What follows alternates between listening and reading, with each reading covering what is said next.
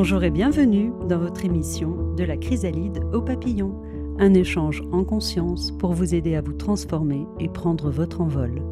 Je suis Marie-Caroline Debac, auteure, thérapeute, enseignante de méditation à Valence. Deux fois par mois, nous abordons un sujet ensemble autour de questions que vous vous posez. Aujourd'hui, nous accueillons Isabelle. Bonjour Isabelle. Bonjour Marie-Caroline, bonjour à nos auditeurs. Avec quel sujet viens-tu aujourd'hui? Alors c'est un sujet qui est assez complexe, qui me touche personnellement en tant que maman et en tant que thérapeute. Comment accompagner au plus juste nos enfants lorsqu'ils ressentent de l'angoisse ou bien des états de mal-être ou de l'insomnie? Et je ressens un sentiment en fait d'impuissance en tant que maman déjà mmh. et puis en tant que thérapeute. Alors pour détailler un petit peu, euh, quand je suis face à un patient, il n'y a pas, euh, je dirais, le, la connaissance du patient. Et donc, il n'y a pas euh, d'amour proprement dit euh, au niveau du patient. Donc, la prise en charge est plus neutre et plus facile, plus aisée, puisqu'il n'y a pas d'affect entre nous. Mm. Quand il s'agit de nos enfants, la chair de notre chair, là, c'est quand même un sujet beaucoup plus complexe. Et là, euh, on a un sentiment de culpabilité parce que c'est notre enfant et on voudrait toujours faire mieux. Plus un sentiment aussi de culpabilité parce qu'on se dit que peut-être que si notre enfant ressent de l'angoisse ou de l'insomnie, peut-être qu'à quelque part, on y est aussi pour quelque chose. Donc il y a ce sentiment de culpabilité en fait qui vient se rajouter au sentiment d'impuissance. Alors qu'on voudrait les accompagner au mieux et on voudrait que nos enfants euh, aillent bien. Il y a beaucoup, beaucoup, beaucoup d'éléments dans ta question. On va essayer de. C'est comme une pelote de laine dans laquelle il y a plein de fils qui se sont mêlés. On va essayer de les prendre un à un. La notion de culpabilité, déjà, c'est le premier sujet sur lequel j'aurais envie de, revenir.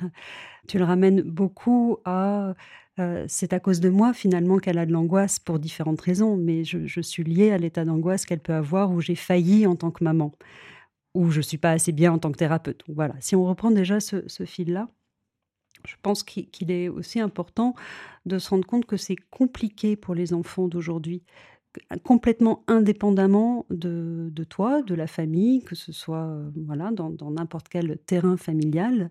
Euh, l'époque à laquelle on vit peut être très angoissante mmh pour euh, nos enfants. ne faut pas oublier qu'on sort quand même d'une période de, confinement. là, je pense que tu parles de ta, fille qui est adolescente, enfin qui est, qui est préadolescente, préadolescente. 13 ans. Donc elle a vécu une, période euh, un peu compliquée de confinement, de confinement, tous les enfants, les enfants mmh. avec des masques. Mmh. Euh, à un moment donné où c'est pas toujours facile d'être dans le lien avec l'autre. Euh, donc il y a déjà ça. Il y a, au niveau de, leur développement, c'est pas facile. Je pense qu'elle entend parler quand même de, ce qui se passe dans le monde, qui est tout à fait un peu inquiétant, qui est source d'angoisse aussi qui est source d'angoisse. Même si on fait attention de ne pas mettre les informations devant elle. Bah, y a pas elle est au courant. Elle est au courant. Il, y a, il suffit de marcher dans la rue, d'entendre de, d'autres conversations avec des gens, à l'école aussi. Euh, donc ça, c'est aussi un contexte qui, qui peut amener, il n'y a, a, pas cette espèce de confiance de se dire, bah, mon enfance est insouciante et puis euh, je trouverai voilà, une activité, un métier dans lequel je veux m'épanouir. Et je, il y, a, y, a déjà un, un, stress quand même de s'insérer dans un monde qui est porteur de, de, complexité et mmh, d'angoisse. tout à fait. Indépendant de nous. Complètement indépendant de vous. Mmh.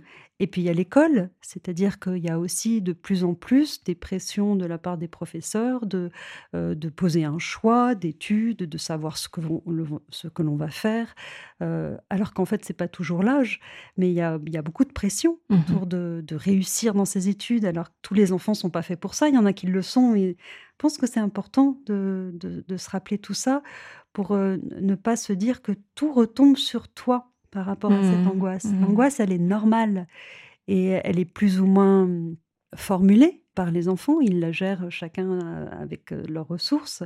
Elle est sans doute assez partagée par, beaucoup d'enfants. Oui, tout à fait. Oui. Donc c'est compliqué pour les parents d'aujourd'hui d'accompagner leurs enfants. C'est ce que tu décris et c'est pour ça que je pense que ça peut vraiment toucher beaucoup de, de parents euh, qui peuvent nous écouter. Cette impuissance, mmh. la culpabilité, finalement, c'est l'expression d'une impuissance de je, je suis désemparée par rapport à une évolution et un monde qui change tellement vite que je n'ai pas forcément, tu n'as pas forcément les repères, toi, de ce que tu, quand tu étais enfant. Et donc, du coup, tu sais pas forcément comment faire. Donc Exactement. Oui, c'est sûr qu'il ne faut pas se projeter. Nous, quand on avait l'âge de notre enfant, on était dans une autre période. Complètement. La société était différente. Mm. Aujourd'hui, ce qui se passe à l'école, c'est pas du tout ce qui se passait à mon époque. Non. Et je ne sais pas tout ce qui se passe à l'école, avec les professeurs, dans la cour de récréation. Mm. Donc effectivement, tout ça, c'est un peu leur jardin secret et ils ne Mm. révèlent pas tout. Non. Et donc ça, déjà, ça permet de prendre un peu de, de distance. Parce qu'il y a une part d'inconnu, de tu fais du mieux que tu peux. Parce que tu n'as pas toutes les clés, tu n'as pas connaissance de tout, tu n'as connaissance de, que de ce qu'elle te raconte déjà. Euh, et puis peut-être euh, que- qu'elle te raconte pas tous les trucs qui vont bien non plus, parce qu'elle est comme nous, elle va plutôt raconter ce qui, ce qui la tracasse. Ce qui la frotte, bien sûr. Mm. Donc euh, voilà, ça c'est. J'entends que il y a cet amour pour ton enfant et l'envie de l'aider qui te met déjà dans une posture émotionnelle euh, qui est avec laquelle il est difficile de prendre du recul. Tout à fait. Oui. Et pourtant, c'est Mm. c'est là qu'il faut prendre du recul. C'est dans ce premier pas, avec tous les outils que tu connais, hein, de, de respirer, de, de prendre un tout petit peu un pas en arrière pour te dire que tu ne peux faire que du mieux que tu peux. C'est ça. En quelque sorte, euh, c'est pas tout de ma responsabilité. C'est absolument pas Mm. tout de ta responsabilité. Et mm, il est aussi important de se rappeler que mm, une enfant qui te parle, c'est déjà un cadeau précieux Mm. et mm, elle n'a pas forcément besoin d'avoir des solutions de toi. Mm. Et c'est là où il y a aussi une confusion dans ta question, c'est-à-dire tu as beaucoup dit en tant que maman, en tant que thérapeute, etc. Tu n'es pas la thérapeute de ton enfant. Tout à fait. Et même si parfois tu peux avoir des outils qui t'aident à rentrer en communication et à, et à trouver un, un cheminement, je crois important de... Quand tu es maman, tu es maman. Mm. Et si ta, ta fille a besoin d'une thérapeute, elle va voir une thérapeute. Mm. Et le mieux, c'est que ce soit pas toi. Et Oui, le mieux pour sûr, fille ouais. aussi, Mhm. c'est qu'elle comprenne bien que quand elle va te voir, elle va pas voir la thérapeute. Parfois, c'est plus fort que nous, en fait. Et ça, Alors ça, c'est très intéressant. Oui, mais tu le vois. Tu as suffisamment de, de- de recul aussi pour, pour voir cet élan. Comment tu sens que tu bascules dans la thérapeute? Quand elle vient me voir et qu'elle veut juste discuter, que, et, et je suis peut-être effectivement dans une mauvaise écoute où je me dis qu'elle attend une solution. Et là, je vais lui proposer quelque chose. Bon, ça, la maman, elle pourrait aussi avoir envie de proposer quelque chose. Voilà. Elle- Et comme elle est Voilà. assez sérieuse, elle va le faire, elle va faire jusqu'au bout. Et peut-être que là, en fait, à un moment donné, je me sens démunie. Et je me dis, mais en fait, je suis allée trop loin. Ah, quand tu dis que tu proposes quelque chose, tu proposes un exercice. Oui, D'accord. quelque chose au niveau euh, D'accord. d'une thérapie. Mm. E- Effectivement, oui. Hmm. Et là, quand je vois qu'effectivement, j'ai plus d'outils et que je n'arrive plus, en fait, à, à être sur le même chemin qu'elle, parce que c'était peut-être pas forcément le bon outil en fonction de son âge et en fonction de notre affect et de notre lien. Et là, effectivement, je me rends compte que ça, ça, ça coince. Hmm. Donc, c'est revenir à, cette, euh, à ce premier contact qui est de l'écoute et que cette écoute soit une écoute profonde, comme une méditation. Mm. Rappelle-toi, on avait, on avait eu un petit exercice justement là-dessus. Parfois, on écoute et ce que nous dit la personne nous touche tellement qu'on on- on a besoin en fait de lui apporter une, une solution pour que soit on aille mieux. Pas pour aider l'autre et lui donner une solution pour que la personne chemine, Mm. c'est pour que soit on soit moins dérangé par son émotionnel. Peut-être qu'effectivement, il y a ça derrière. Parce que ça me dérange. Bah oui. Quand elle est dans un état de mal-être, Mm. automatiquement, moi, en fait, ça me met dans un état de souffrance aussi. Bien Et sûr. je partage son état de mal-être. Mm. Donc au final, on est toutes les deux dans un état de mal-être et d'angoisse. Ça veut dire qu'elle te raconte ce qu'elle te raconte et que toi, tu sens cet émotionnel-là par euh, empathie aussi qui vient se, se réveiller, à la fois de son émotionnel à elle et du tien Mm. qui se réveille. Et c'est déjà de, de pouvoir euh, rester avec ça, respirer avec ça et de continuer à être dans l'accueil. Ça ne veut pas dire que tu le refoules, ça veut dire que tu sens qu'il y a ça, la boule au ventre, euh, toutes les manifestations, resserrement, la poitrine, Mhm. etc Mhm. mais que en même temps, dans les outils que tu connais, par exemple, euh, reposer tes points d'ancrage, respirer tranquillement, de, de prendre du recul, de- de- d'avoir à la fois cette présence et cette écoute et de revenir dans le cœur. Et, et à un moment donné, l'angoisse sera moins importante, elle va moins t'engloutir et tu Mhm. pourras rester présente à la relation avec ta fille euh, et à ce qu'elle te raconte et à son histoire, à elle, tout en étant en train de faire ta, ta popote émotionnelle ça. pour gérer ton émotion à toi. qui n'est pas la sienne et rester dans cette écoute profonde qui va être du coup juste de l'écoute. C'est ça. Et que chacun reste à sa place. Oui, alors si à un moment donné elle te dit tu en penses quoi, bah, tu peux lui dire ce que tu en penses. Mm, bien sûr. Euh, Mm. Si à un moment donné elle te dit j'ai besoin d'aide, est-ce que tu n'as pas un exercice, tu, tu, peux, tu peux éventuellement suggérer, mais C'est pas souvent sa demande. eh ben, merci beaucoup, nos enfants sont merveilleux. Mm. C'est moi qui anticipe les choses, mais c'est pas elle qui demande. Elle, elle vient me parler. C'est tout.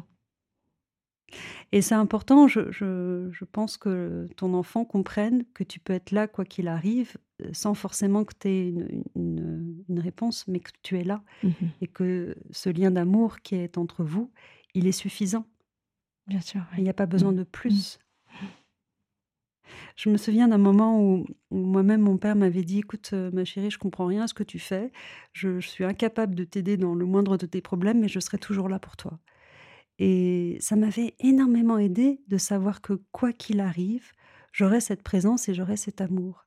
Que j'aurais pas forcément besoin de, j'aurais pas forcément une solution et, et que j'aurais pas forcément besoin de rentrer dans le détail de, de- de tout ce qui pouvait se passer, mais je savais qu'il y avait ce lien. Mm. Et ça, c'est un socle. Et c'est ce qu'il y a de plus beau. L'amour, finalement, avec nos enfants. En tout cas, je partage ça. Mm. Et que à partir de là, quand ça, ça a été réinstauré, euh, d'autres choses peuvent arriver. Donc ça, c'est euh, c'est la, la base. Après, dans ta question, il y avait aussi euh, une autre partie qui était de d'avoir une, une forme de, de reproche que tu te fais d'avoir légué tes casseroles à ton enfant. Mm. Tout à fait. Mm.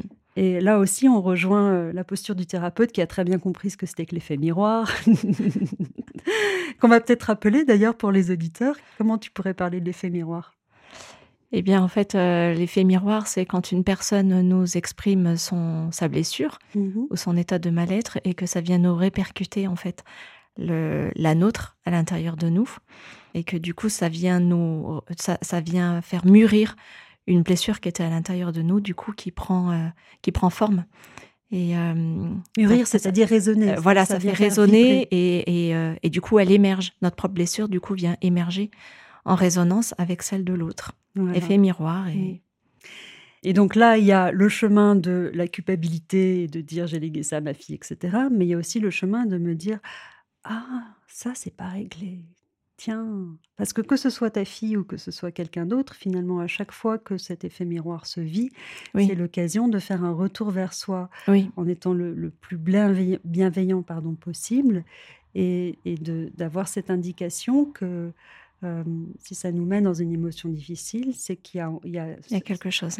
qui, est toujours, a, qui a toujours besoin d'être... euh, je ne sais pas si on peut vraiment tout régler, mais en tout cas dont on a besoin de prendre soin. C'est ça. Alors, je vois tout à fait ce que tu veux dire parce que je le fais avec mes passions. Et ben voilà. Parce qu'avec les passions, c'est OK. Et, et c'est assez, c'est assez évident. Alors qu'avec son enfant, ça reste plus difficile. Pourtant, c'est pour le coup, c'est la même chose. Et peut-être que la meilleure façon d'aider ta fille, au-delà de ce dont on a déjà parlé, c'est-à-dire l'écoute profonde et mettre un lien d'amour, euh, et qui se fait en dehors de la conversation avec ta fille, c'est-à-dire qu'elle n'est pas censée être au courant de ce que tu fais comme euh, travail personnel, mais c'est de se dire, tiens, elle vit ça, très bien. Comment est-ce que moi, déjà, cette euh, blessure qu'elle vit et qui est active aussi chez moi, je peux la travailler? Hmm. Comment est-ce que je peux en prendre soin? Et tu vas te rendre compte que les sujets que tu, euh, sur lesquels tu avances, tu les règles pour toi et pour ta lignée. Bien sûr, oui. Hmm. Donc c'est aussi un moyen, quand tu es impuissante par rapport à ta fille, bah, elle, peut, voilà, elle peut aller voir aussi quelqu'un s'il y a besoin. Si c'est sérieux au point d'aller voir un thérapeute, bah, très bien. Euh, après, il y a aussi te dire, tiens, ça c'est quelque chose, c'est dans la lignée, c'est chez moi, c'est peut-être chez ta mère, grand-mère, je ne sais pas. Enfin, ça peut être, Hmm. ça peut venir de loin aussi. Aussi. Et donc de, de toi-même, de te donner les moyens d'en prendre soin. Ce que tu transformes, ce que tu comprends, euh, ce qui se métamorphose en toi, devient une information que tu vibres et que tu transmets aussi, même si tu ne le dis pas. Bien sûr. Donc- Dans les énergies, ça va se, ça va se répandre sur mes enfants. Voilà. Mm. Et donc ça peut l'aider. Mm. Voilà déjà quelques pistes qui peuvent peut-être euh, t'aiguiller un petit peu. Ok. Merci beaucoup pour cet échange, Isabelle. Merci, Marie-Caroline. Et vous-même, si vous avez des questions sur la discussion que nous avons eue ou si vous souhaitez simplement participer à l'émission, je vous invite à prendre contact avec moi via le compte Facebook ou Instagram de Radio BLV. Vous pouvez aussi laisser votre message sur le téléphone de la radio au 04 75 83 00 84. Merci beaucoup et à bientôt.